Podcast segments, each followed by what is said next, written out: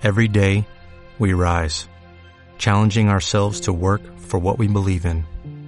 At U.S. Border Patrol, protecting our borders is more than a job, it's a calling.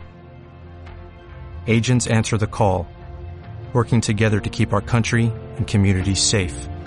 If you're ready for a new mission, join U.S. Border Patrol and go beyond. Learn more at cbp.gov/careers.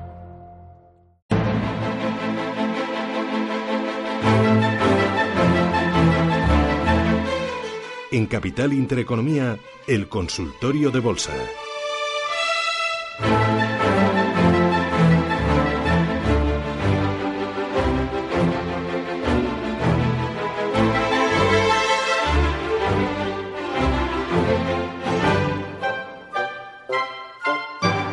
Bueno, a ver, eh, tres valores. Eh, o deben en qué hay que estar y qué hay que incorporar a la cartera, Roberto. Eh, recuerda hace ya casi un mes, todos los que empezaban por A, pues Sí. hay que seguir. eh, Hay que seguir. Sí. Eh, pero había todos menos, había uno o Sí, dos. menos, saben igual. menos eh, Acerinox y, y Arcelor. E incluso, bueno, yo de Avertis también estaría fuera. A estos, Bueno, al estos- final se va a cargar a todos, ¿no? a estos niveles. No, hombre, estamos... Empezará con la B. Hay que dar- no, hay que, acabada con la A, a la B. ahí quedan eh, Acciona, ACS, Amadeus, eh, AENA, hombre, quedan cuatro. Eh, y ya de- o nos olvidamos de las de las letras Espera, y me ha dicho Acciona, ACS, AENA, ¿qué más? Amadeus. Amadeus. Esos hay que tenerlos. Yo creo que sí. Cel- Vale. Celnex, Vale. Inditex, Red Eléctrica, tiene un aspecto redivivamente alcista, si es que existe ese, ese adverbio o ese Vale. calificativo. Y Repsol. Vale. No, no creo que de momento grande. Repsol, pese a la caída de, de hoy, pero la inercia que lleva es tremenda como para huirse a los 17 euros. Así que por la A, Acción, ACS, AENA y Amadeus. Sí. Por, Por- la A, Agustín, ¿qué tal? Buenos días. Buenos días. Dígame usted. Muchas gracias por la nota de humor porque es que hace falta un poco en la bolsa. Ah, sí, pero si va fenomenal esto, es que nunca tienen suficiente. Si llevamos un 15, un 17% Mm, bueno, va al regular, va año. regular. Tampoco Ah. hay que ¿eh? hay que tener mucho cuidadito. ¿eh? Bueno, a ver, a ver, ¿por qué lo dice lo del regular regular? Bueno, es que tengo ferrovial y es que pff, me tienen aburrido ya. Y técnica reunida voy perdiendo un montón. ¿Y qué hacemos? Vale, pues eh, ahora, ahora nos cuenta Roberto. Gracias, Vale, Agustín, un abrazo. suerte. Gracias, gracias. Bueno, ¿qué hacemos?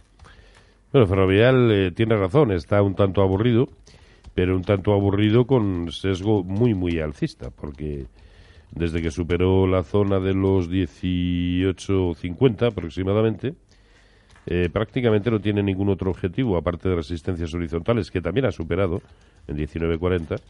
Eh, su único objetivo son los máximos eh, de, de octubre de 2015 y estamos hablando de 21.70, ¿no?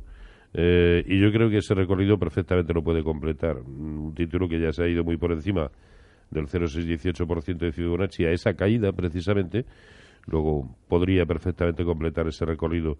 Eh, que corremos el riesgo de aburrirnos un poquito, bien, pero quizá no tanto como en el caso de técnicas reunidas, que no solamente está aburrido, sino que empieza a, resultar un tanto eh, peligroso, porque hoy concretamente está rompiendo la base de ese de ese lateral que en el que estaba metido el precio y todo lo que sea cerrar por debajo de 35 35 es una pésima noticia yo desde luego eh, si hoy cierra así eh, no esperaría más el lunes eh, me desharía de ellas Bueno, eh, vamos a ir con más oyentes. 915-33-1851. Número de WhatsApp, Rubén. 609-224-716. No te lo sabes tú es tampoco, que ¿eh? prefiero no equivocarme, a ver si van a escribir a alguien que no Vale. sea y le van a preguntar por cosas que no van a entender. Es que veo que mira de reojo. Consultorio capital arroba intereconomía.com, el correo. 13 minutos, llegamos a las 10 de la mañana. Vamos con el siguiente de los oyentes. A ver, Xavi, ¿qué tal? Buenos días. Hola, buenos días. ¿Me llaman desde dónde? De Gerona. Cuénteme. Quería preguntarle por Europac compradas a 6,70. ¿Algo más? Nada más. Gracias, muy amable. ¿Qué hacemos, eh, Roberto Europac 670? Eh, lo primero buscarlo eh, A ver. 670 ¿Lo encuentras? Nada, pues nada, sí, Vale. sí, perfecto. Eh, la secuencia es, es fabulosa, eh, nuevos máximos históricos, casi un día sí y otro también, y por lo tanto aquí lo que procede creo que es establecer un buen un buen stop de, de beneficios, ¿no? Eh, yo eh, a estos niveles pues ya no me gustaría verlo por debajo de, en primera, bueno, el último hueco alcista que nos ha dejado lo ha sido en 7.30, ahí establecería yo el, el stop. Sé que queda algo alejado, pero es que la secuencia es la que es y ¿por qué nos vamos a negar en un escenario lateral alcista como en el que estamos a nivel general, por qué nos vamos a negar la posibilidad de que siga haciéndolo tan esplendorosamente bien como lo viene haciendo? Por lo tanto, stop de beneficios en 7.30 y mientras tanto a disfrutar. Muy bien, José Luis, eh, no, José Ignacio, ¿qué tal? Buenos días. Hola, buenos días, Susana. Cuénteme. Vamos a ver, mire, yo estoy en centro de Indra y de ArcelorMittal. Entonces fue comprarlo y esto empezar a bajar las dos acciones y quería ver si me podían informar qué mm, camino llevan. Fantástico, gracias. Muchas gracias a ustedes. A ver, Hasta ¿qué luego. camino llevan estos dos, Indra y ArcelorMittal? Bueno, Indra, Indra está em, en plan muy muy consolidativo, ¿no? También hay que ver eh, de dónde venimos. Había tenido un fortísimo tirón casi sin solución de continuidad desde la zona de 9.40 aproximadamente y de momento está haciendo, tiene un, a mi entender un nivel clave, ¿no? Lo fue ya en su momento eh, durante todo 2015, que es la zona de 11 eh, 60, 11, sí, 11.60. Pues ese es el nivel que a mi entender debe servir para, eh, para poner el stop de, de- de pérdidas, ¿no? Mientras tanto, la verdad es que está simplemente en plan consolidativo. Me preocupa que eh, la caída que ha tenido prácticamente desde los 13 euros lo ha hecho del tirón. Luego es probable que podamos asistir a un rebote, pero mm, eh, a mí me falta la otra pata bajista todavía, ¿no? Por eso digo que eso probablemente quedaría confirmado por debajo de 11.60. Luego a ello supeditaría la permanencia en el, título. Y el otro era Arcelor, Sí. que no me extraña, no me extraña que esté eh, aburrido. Eso es que no nos con- escuchó la semana pasada, ¿verdad? ¿Perdón? Que no nos escuchó. Pues eh, no lo sé. Porque siempre hemos dicho que eh, los que empezaran por A, pero Arcelor no. Ni Acerino. Sí, es que, es que trae una secuencia muy fea, ¿no? Desde que alcanzó la zona de 26 y pico, pues el- la secuencia de máximos relativos decrecientes es perfecta y así no se sube. De hecho, todo lo que sea permanecer eh, por debajo de 20 sigue redundando en un escenario aún de continuidad bajista. Por lo tanto, los mínimos que hemos visto lo fueron la semana pasada en la zona de 18 eh, 85, sí, 18.85, la pérdida de ese nivel pues sería ya excesivamente peligrosa. Mientras tanto, pues bueno, vamos a darle un margen a ver si eh, que ya sabemos que, cómo es este título, que un día nos despertamos y está subiendo un tropecientos por ciento, o sea que Miguel le pregunta a través del WhatsApp, eh, dice que tras el nuevo testeo a la zona de 3,2 en OHL, ¿cuál puede ser el próximo movimiento tras el rebote a 3,6? ¿Qué dices, pues Roberto? vamos a ver. A ver. Hoy está eh, subiendo.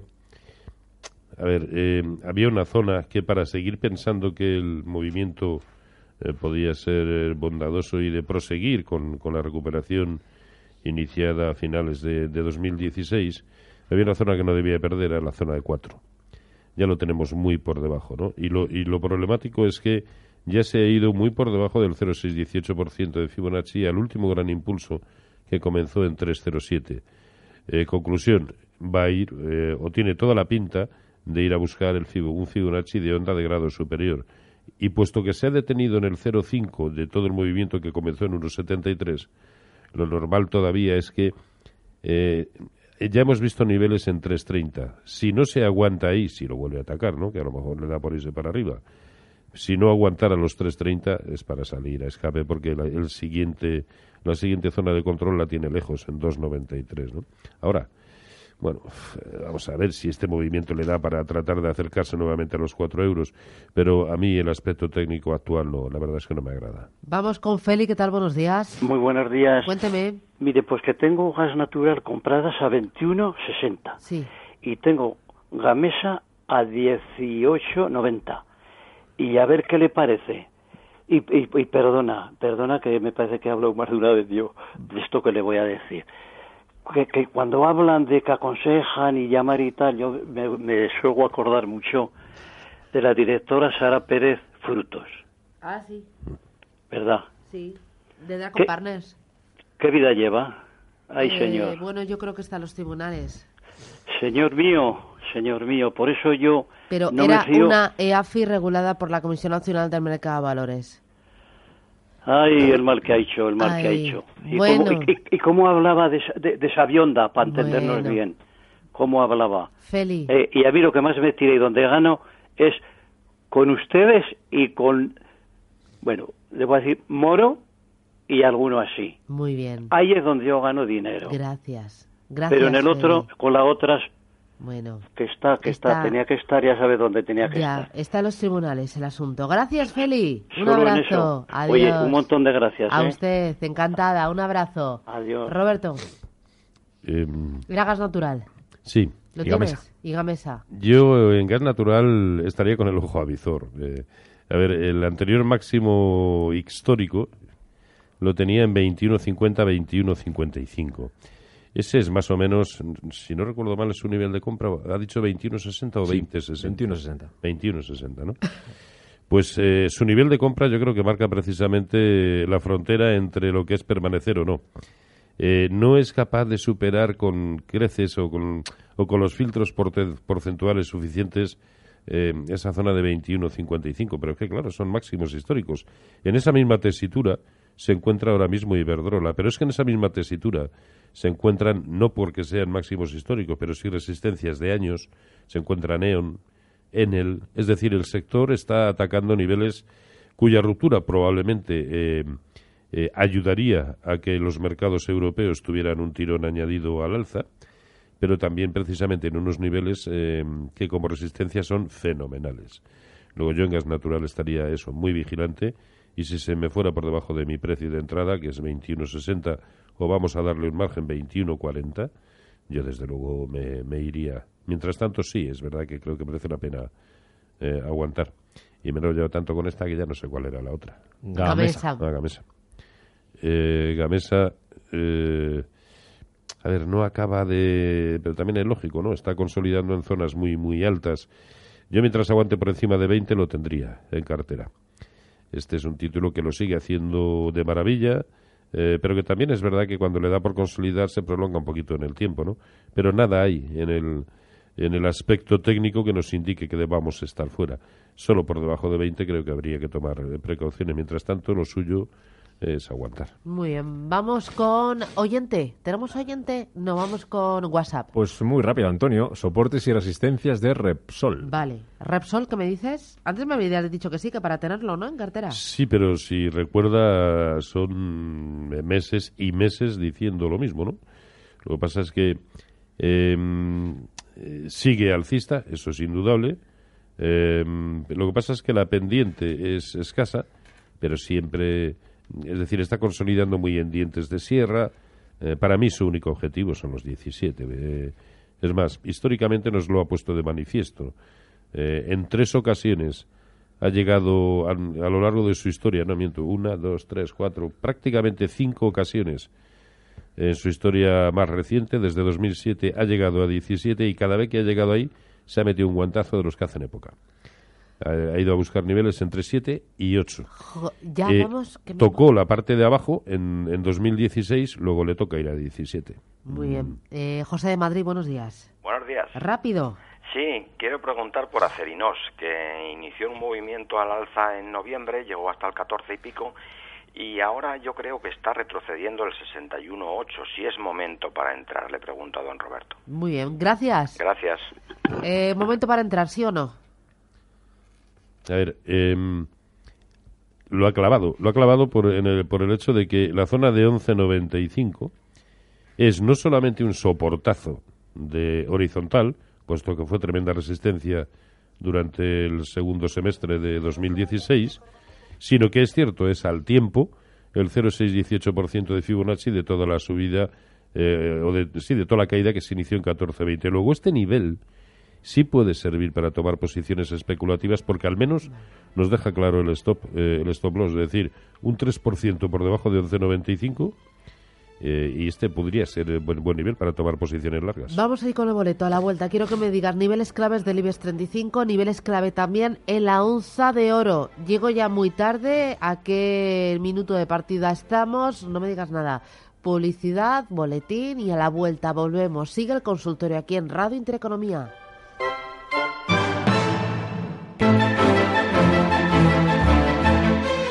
En Capital Intereconomía, el consultorio de bolsa. Bueno, teníamos eh, más llamadas, 915331851. Tenemos WhatsApp, Sí, ¿verdad? y le preguntabas antes a Roberto por eh, niveles IBEX. Del, del IBEX y hay una, un WhatsApp eh, en relación a esto. Dice que tiene ETF del IBEX 35 comprado en el nivel de 13.000 puntos. Dice que la pregunta es cuándo cree que el IBEX llegará a ese nivel eh, este año, dice, el año que viene o de aquí a una década. Y dice que si es mejor que venda la inversión teniendo unas validades amplias. Y es Vicente el que nos manda esta consulta. ETFs comprados a 13.000. Sí. Tengo ETF del IBEX comprado en el nivel de los 13.000 puntos del IBEX. Uy, pues eso data ya de 2008 aproximadamente. Uh, fíjate. Mi pregunta cuándo recuperará ese nivel, si este año que viene o de aquí a una década. Bueno, eh, según mi escenario, pues...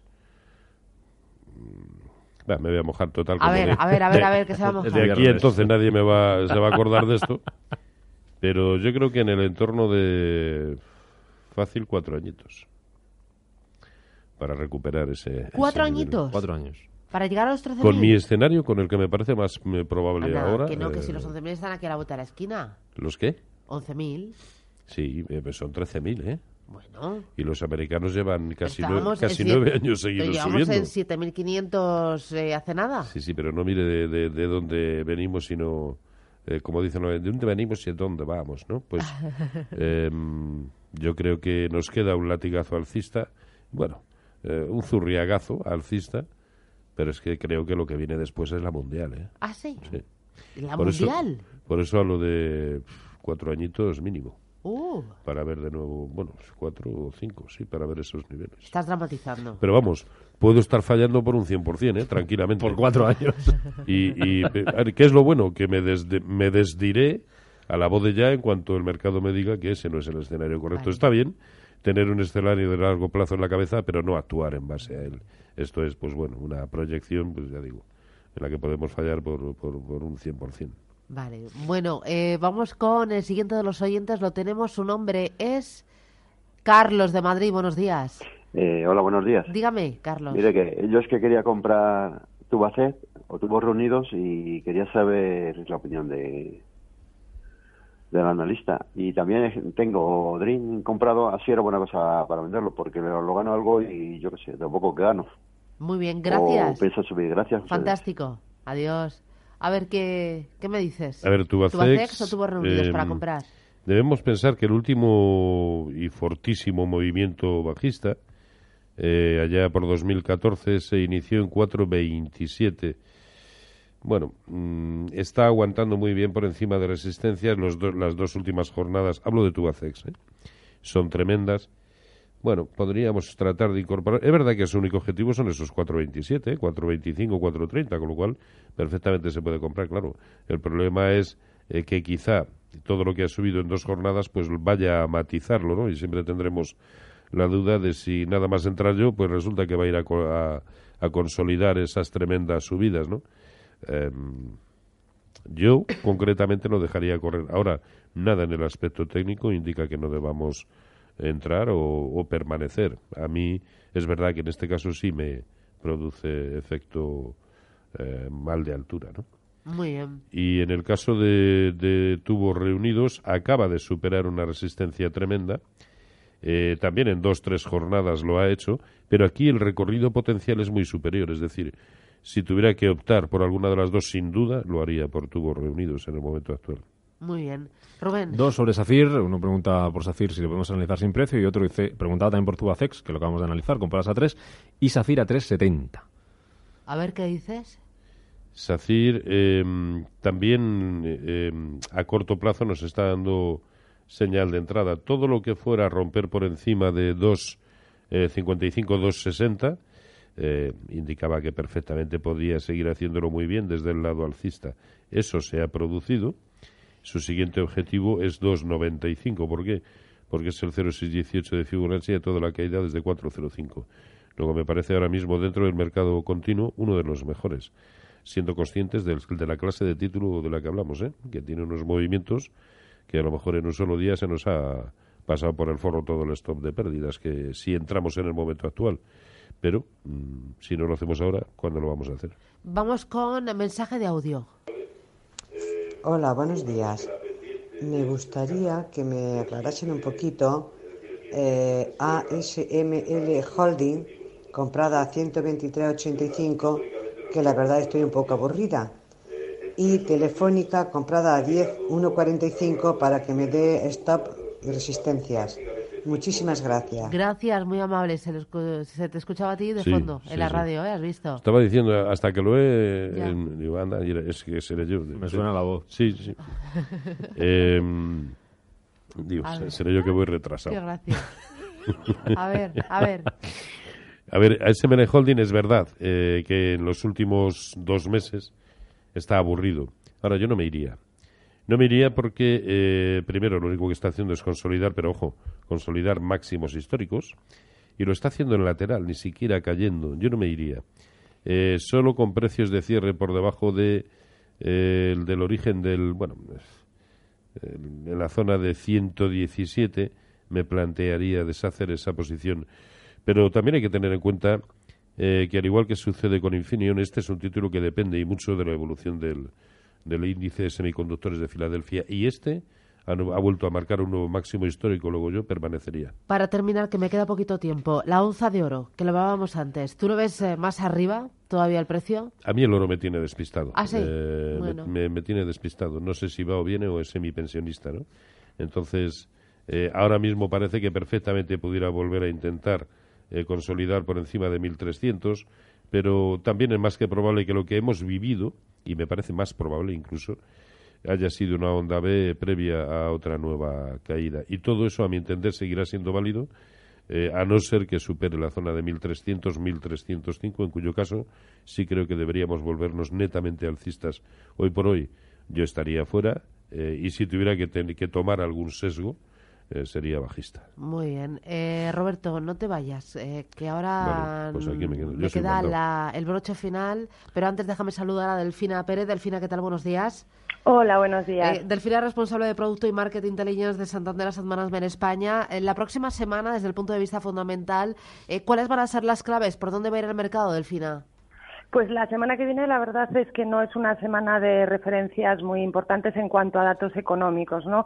Tendremos algunos datos de confianza en Estados Unidos. Es importante el dato de empleo del mes de mayo, más que nada por seguir confirmando esa fortaleza del mercado de trabajo, que es la que está eh, vigilando muy de cerca la Reserva Federal y que está en línea con esa estimación que se está barajando ya en el mercado, prácticamente probabilidad del 100% de una nueva subida de tipos en la reunión de junio. Y en el caso de la zona euro, pues tendremos ese primer dato sobre el IPC del mes de mayo, que en principio pues eh, seguirá confirmando que no tenemos presiones inflacionistas y que eso le da margen al Banco Central Europeo pues para seguir manteniendo su política monetaria expansiva. Con lo cual, pues la atención estará puesta en, esos datos y en algunas noticias empresariales y luego, pues equilibrando un poco el precio del petróleo, ¿no? Después de tener ya el acuerdo de la OPEP y de otros países socios para eh, mantener esos recortes de la producción. Muy bien. Eh, ¿Tú crees que el mercado necesita nuevos catalizadores para escalar un nuevo tramo o que ya este año ha dado todo lo que tenía que dar?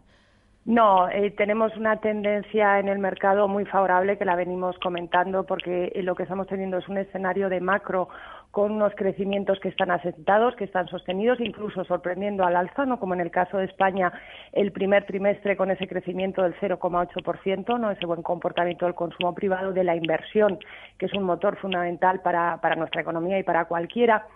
Y lo que estamos teniendo más en los índices, pues es una consolidación de niveles, ¿no? Ya lo vivimos también a principio de este año, los meses de enero y febrero fueron más de respiro después de la subida tan vertical que tuvimos en diciembre y lo que se están gestando ahora, pues es esa nueva etapa de beneficios empresariales que estarán ahora la- las empresas europeas están en el segundo trimestre y tendremos más adelante que conocer las cifras, pero lo que sabemos es que las estimaciones se mantienen al alza, la previsión, los resultados del primer trimestre han sido muy buenos y el mercado pues está un poco a la espera de esas nuevas referencias, pero más en un tono de consolidar niveles después de pues eh, con lo- los últimos movimientos que hemos tenido tan tan eh, lo estamos viendo también en los flujos, ¿no? Los flujos de entrada en la renta variable europea, eso es un indicador muy favorable después de lo que fue todo el año pasado de salidas, pues los datos de flujo son buenos, con lo cual la tendencia es buena, la tendencia es favorable y lo que pasa es que, claro, pues los índices en algún momento tienen que tomar respiros, ¿no? Y cuando ya eh, las, las noticias más recientes están descontadas, pues son, hay momentos más de consolidación o de ligera toma de beneficios como los que estamos viviendo. Delfina Pérez, Santander Asset Management, gracias, un abrazo. Un abrazo, buen día. Me interesa para terminar el VIX de volatilidad, Roberto. Eh, ha vuelto a bajar a los 10 puntos. Eh, la semana pasada ha estado en torno a 15, pero está a la mitad de lo que suele ser la media, que está en 20 puntos. Eh, ¿Esto qué es lo que indica? ¿Es bueno para operar en bolsa tener un VIX de volatilidad bajito, bajito? Lo que nos está indicando es que el consenso a favor del lado alcista es amplísimo, ¿no? Eh, y lo que nos está indicando también, yo entré una vez en el VIX eh, para, para, operar. ¿Tú lo utilizas o no? Y me entraron los siete males. ¿Tú lo eh, utilizas o no? Yo lo utilizo, sí. Al igual que yo utilizo ese y utilizo también el, el ratio put call, porque me mide por dónde circula el sentimiento de opinión contraria. Y ojo, justo el día anterior a caer la semana pasada de manera relativamente importante el mercado, casi un 2%, ambos indicadores al unísono nos estaban indicando que perfectamente podía suceder eso. El próximo viernes me explicas lo del ratio put call, ¿de acuerdo? vale, como Gracias, Roberto. Un abrazo. Buen fin de semana. Adiós, adiós. Enseguida Desayunos Capital.